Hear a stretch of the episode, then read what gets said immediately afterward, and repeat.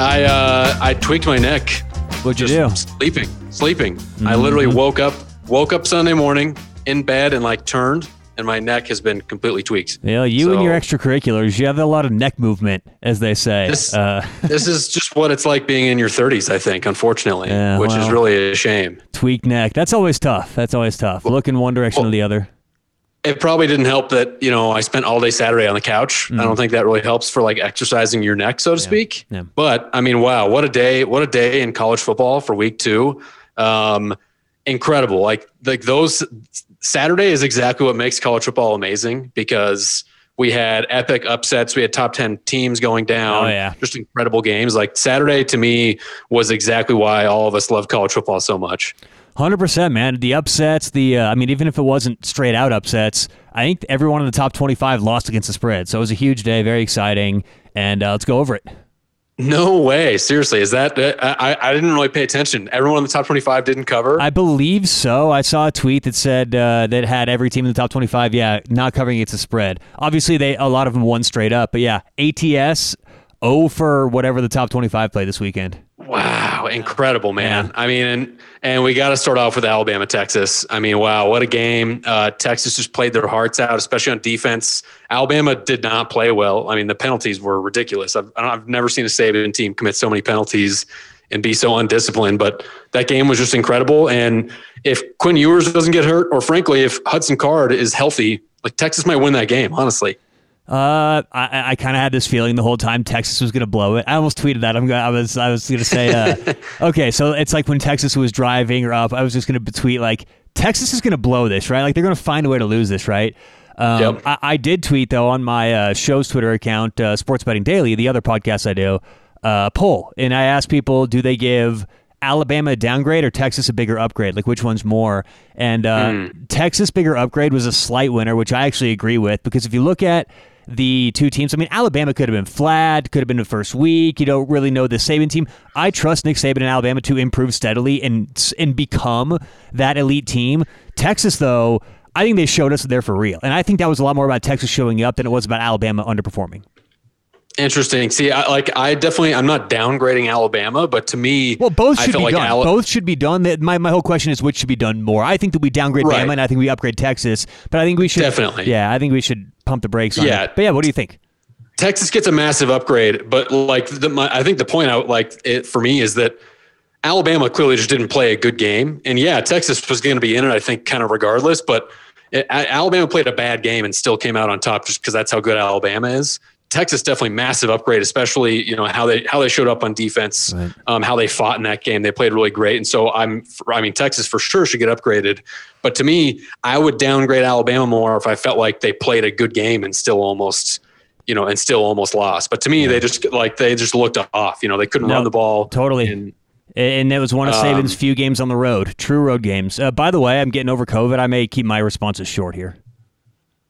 Yeah, for sure. And, and I mean, look, the missed field goal at the end, costly for Texas. Um, it's a moral victory for sure, but I, it also actually feels dangerous because I feel like Texas can come out of this and say like.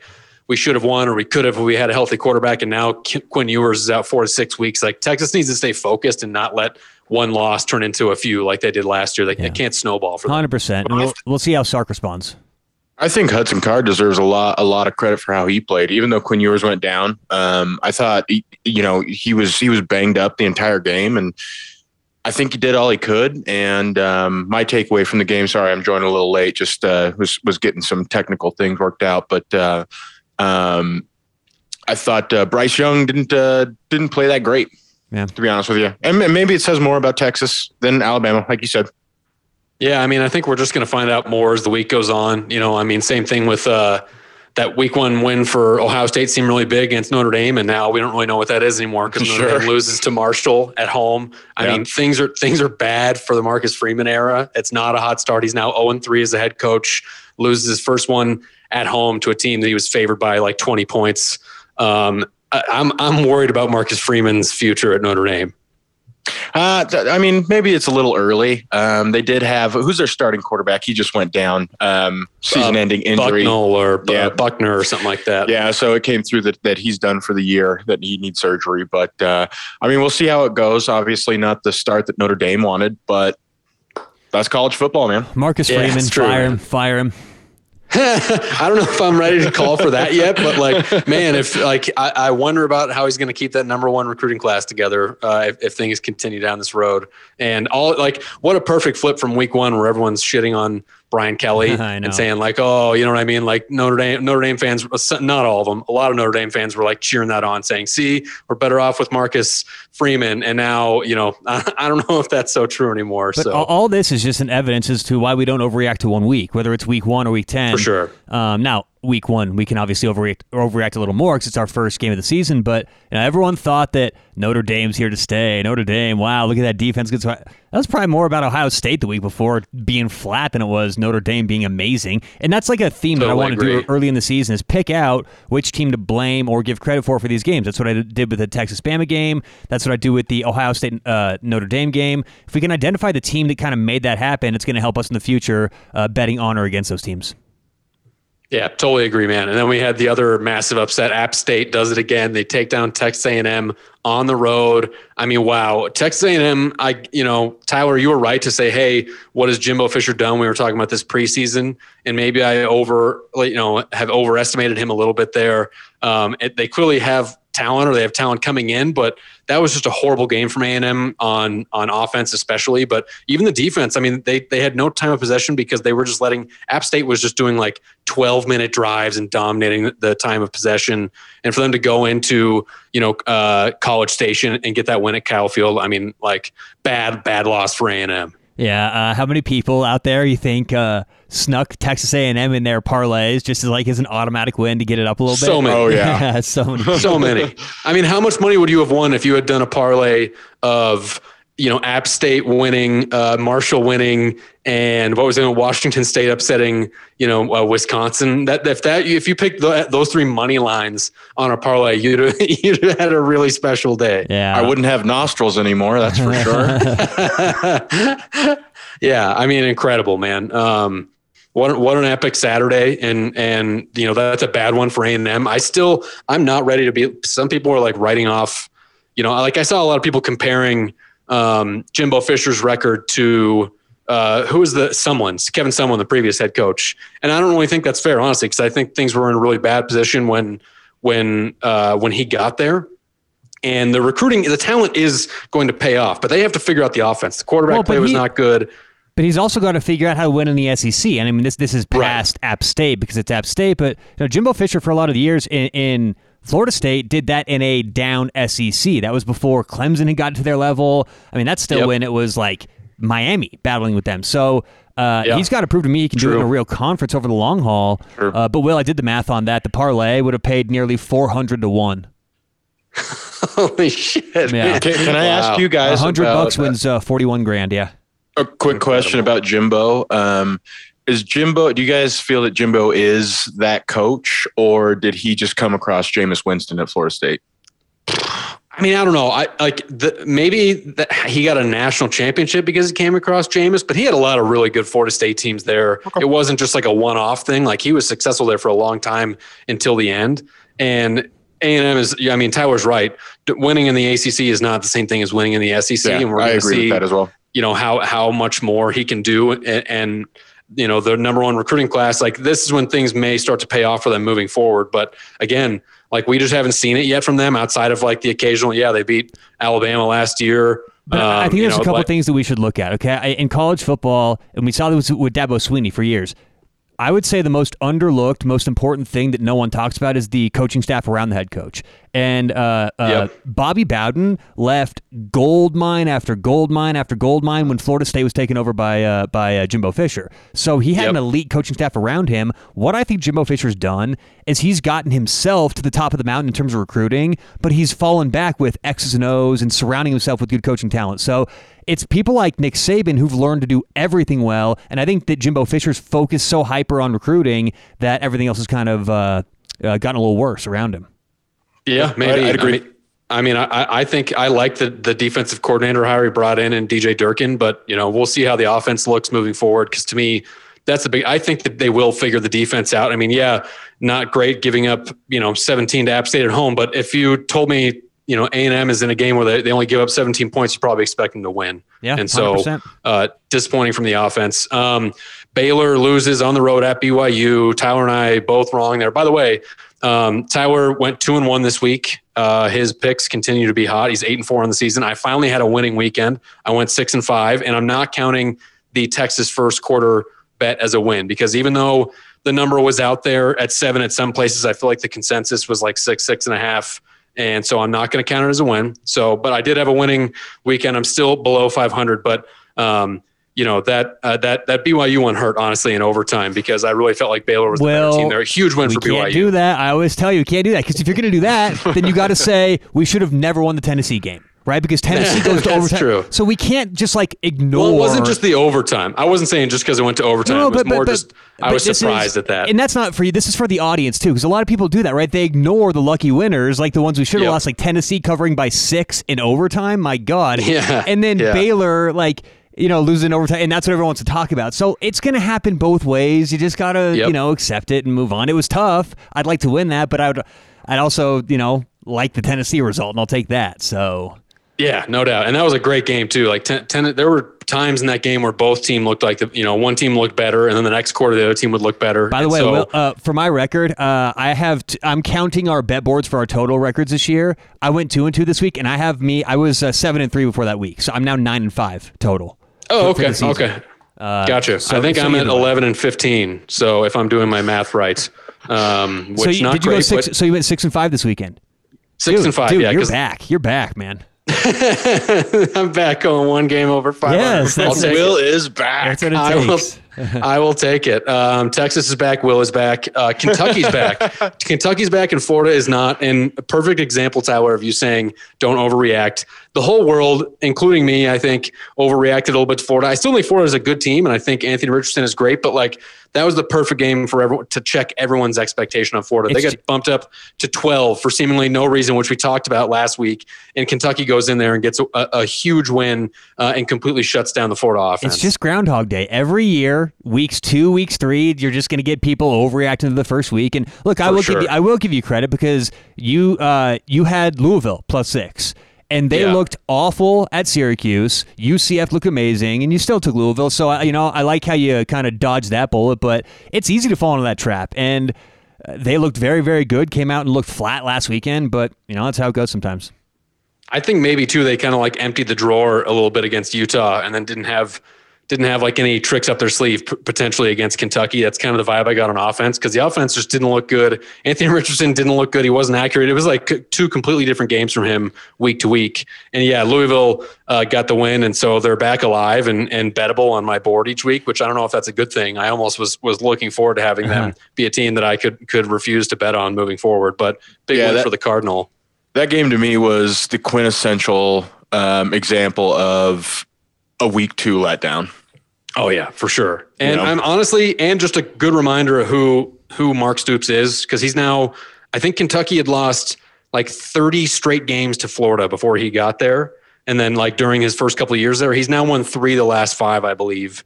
And uh, I got and, I got a new know, nickname for anyone born uh, in the uh, in the '80s or earlier.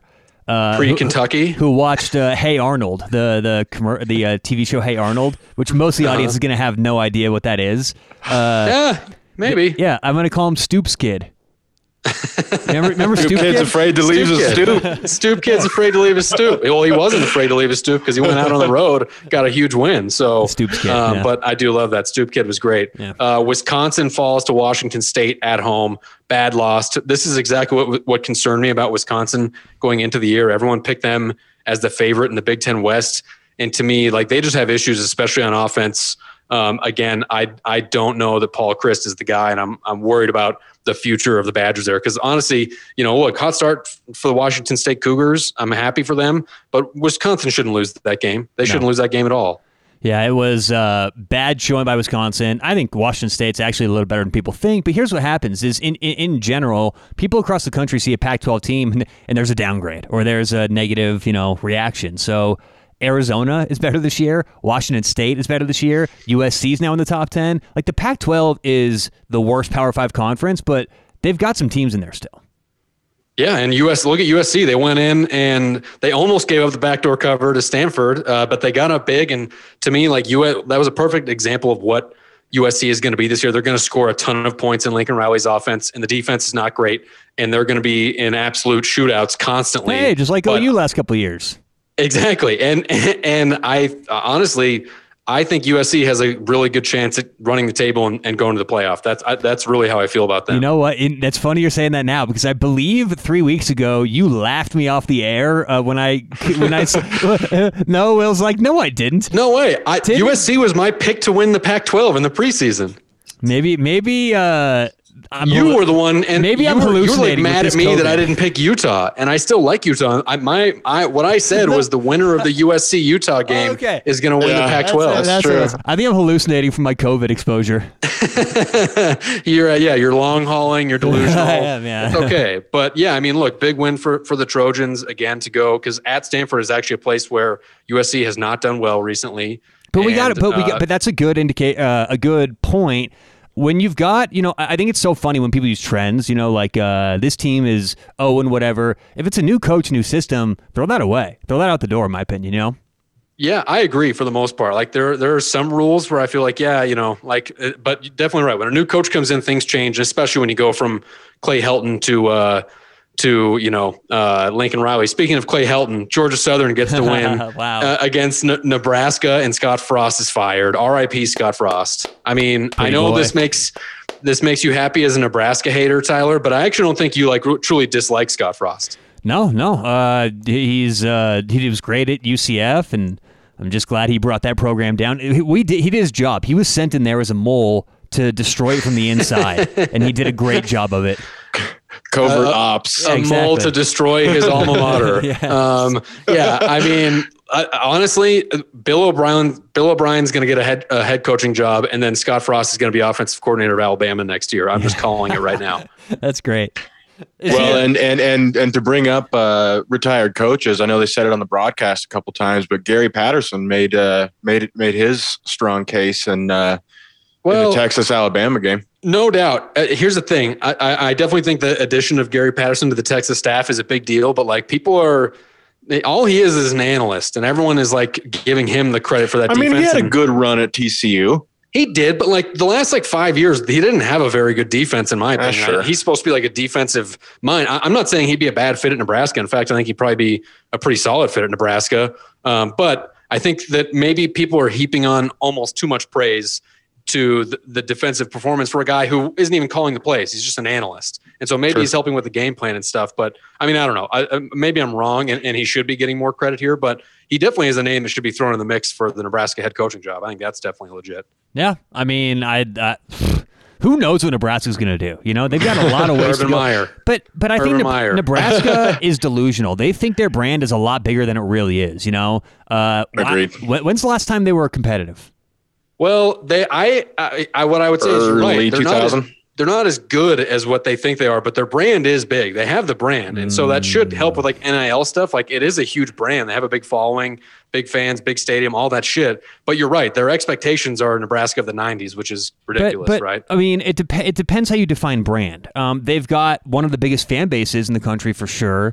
They've got right. one of the most loyal local markets for sure, right? But Yep. I think nationally, if you if we were to you know ask people in Alabama, Florida, the Northwest, Pac-12 country, you know, is is Nebraska considered a top 25 program? I don't know how many people aged 18 to 30 would say, "Oh my gosh, yes." Like Very we we, point. we think of the old stuff cuz you know, that's what we saw, but I think that it's it's a lot of people may say Clemson's a better program now than than Nebraska. You know, younger people. Clearly. Yeah. No, I agree with you. I think I do. They do have like the branding like stuff, you know, just being popular, but that doesn't translate to wins on the field clearly. Right, right. And I actually feel bad for Scott Frost because that's tough to go back to your alma mater and, and clearly want to win and just not succeed because now, you know, I mean, what does that guy do now? I don't know. That's brutal. But at least he got his his big payout because if they if they waited another like three weeks to fire him, the the buyout was like seven million dollars less. So you know, well, that's off to him and I know we talk a lot of, of crap about Nebraska on this show, but um,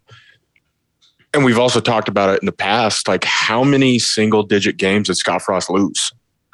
Right. Yeah, I mean, well, a ton, especially he had all of his losses last year were single digits. Right. And so, yeah, he lost a lot of close games. But again, like like that's indicative of who you are as a coach, right? You can't get you can't close Sure. the deal, so to speak. Again, like last year, I, I thought they'd be much better this year just based off how they did last year. And so I am a little surprised with that. But ultimately you are who you are. If he goes back to a, a small Florida school like you know USF or F you know FAMU or whatever it is FAU, I think he can succeed where he has talent and runs his system, his offensive system. But I think he'd be he's a prime candidate for the uh, Nick Saban school of broken toys. Um, to go and, and, and be the offensive coordinator and then get a head coaching job in two years. Yeah, I think so. we'll. Somewhere like that. I think so. Uh, the Cyhawk game, I finally get a bet board win against Tyler. Nice job. Uh, Iowa State hangs on. I mean, what a disgusting game this was, though. Neither team deserved to win. Uh, Iowa, the only touchdown they scored was because they blocked a punt and recovered it in like the five yard line. Their offense is so bad. Um, Iowa State's isn't much better. They turned the ball over. They, they definitely, you know, put up a lot more yards, but couldn't stop turning the ball over. Uh, Iowa, Iowa is really bad this year. Their offense is not going to keep them in. Many, their defense will keep them in games. Their offense is not going to win them many games. Yeah, I mean, if I were Will, I'd say Iowa was up 7 3 in the fourth and fumbled on the one yard line when they were about to score a touchdown. How did that not cover? That's football. That's what happens sometimes. You, you're right. Yep. When when Iowa had to move the football, they couldn't. Spencer Petras was not uh, his normal, at least last couple years, non turnover self. He only had one pick, but it was a bad pick. And Yep. uh, yeah, Iowa State gets the win. Now the question is, Matt Campbell, greatest coach alive or second greatest coach alive after that win? Greatest coach dead or alive, I'd say, actually. I mean, uh, clearly with that victory. No, I mean, look, it was just an ugly game. It was entertaining for sure. And, Yeah. you know, it was a classic Cyhawk game, but uh, at least big win for him because he hasn't won one against Kirk Ferentz, I don't think, his entire time there Nah, yet. he's so now one and five. So he got the monkey off his back. Um, we had some late games. Mississippi State, uh, you know, it was close with Arizona. You mentioned Arizona. I do think they are an improved team, but Mississippi State kind of blows the doors off them in the second half, and uh, solid win for for a late kickoff. You know, going to the the the West Coast there for the uh, Bulldogs. yeah, Mississippi State is uh, finally in their groove. Yeah, I love it. Um, yeah, I mean, any other games you guys wanted to touch on? Uh, you know, outside of the ones we talked about, any other notes you had? Um, I mean, I don't have a ton. Like I said, I thought it was good. The Louisville pick, you, were onto that. Everybody was on UCF. Um, the the the Marshall game, you know, I, I think that was. I, I'm not so sure if that was like a hangover, but eh, you've got to get your teams ready for those spots. Now, now, um, Brian Kelly lost against USF his first year there. I think he started like one and one, something Yeah. like that. And so, I mean, I don't want to just bury Freeman because uh, he has a loss or you know three oh he's 0 3 first Notre Dame coach to be 0 3 but it's the way that this is happening and I do want to reiterate Right. that like it, it's it's one thing to struggle and and, and and and you know have your team play okay and, and lose that that's that's fine but to look as unprepared as they did I have serious question Right. marks if he's the right hire so I mean it's, it's just the way that that happened where I, I really question Marcus Freeman if they if they get the right offensive coordinator because clearly he runs a good defense and he's a great recruiter and yeah i mean he doesn't have the the coaching experience as a head coach. That can come with time. If they can turn things around and win you know nine games this year eight or nine games i think that he can learn those things. Honestly i think he can be that. But what is concerning to me is the offense is bad. Uh, if, he can get you know more points on the board and his defense can do can do what they're supposed to do you know i think over time they can do that because he's clearly a good recruiter. And if he can hang on long enough to keep that number one class together and, and get him in there they could be really dangerous but i think they need a better offensive mind calling the plays and uh, my last you know tommy rees My last note here is uh, that what you brought up in the preseason, this whole new chop blocking rule, it is actually impacting service academy teams. I saw both this weekend, Air Force and Army. Air Force with the win, Army with the loss. Uh, ended up getting a couple penalties against them with that new chop block rule. So that's something to watch. You know, maybe think about in the future as we're predicting these games that will have an impact on these run heavy teams.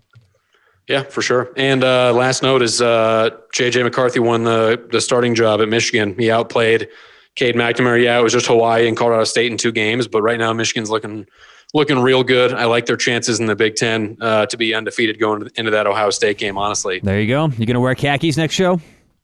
uh, I might wear khakis. I might, you know, I don't know if we're gonna if if we're quarantining still. I might just wear some sweatpants and tell you I'm wearing khakis because that's go. my. I get to. I have that option. Yeah. Well, we may be. So for the audience out there, we may be doing one more show remotely. Not so sure. I know the audio is not as good, but uh, stay stay tuned on Twitter at s or uh, I almost did my show at cfb How underscore pod. I know. Well, they're all, they're How so similar. You. They're very similar, but it's uh, getting so greedy with his promotion. I am another plug uh, at uh, cfb underscore pod at CFB underscore pod on Twitter, and then uh, College Football Tailgate on uh, Instagram. Follow us there. We'll let you know what's going on. But uh, yeah, we'll be, back, we'll be back on Wednesday. Yeah, we're going to break down uh, week three's games Wednesday. We got some goodies. So I- am excited about that. We may be in the studio, we may not. But either way, uh, we'll be in your hearts. That's the real there important go, thing. Will. So uh, thank you guys for listening. As always, give us a five star rating on whether you're on Spotify or iTunes. That's another, another good way to help the show. So uh, tell your friends, and uh, we'll see you guys Wednesday. Thanks for listening.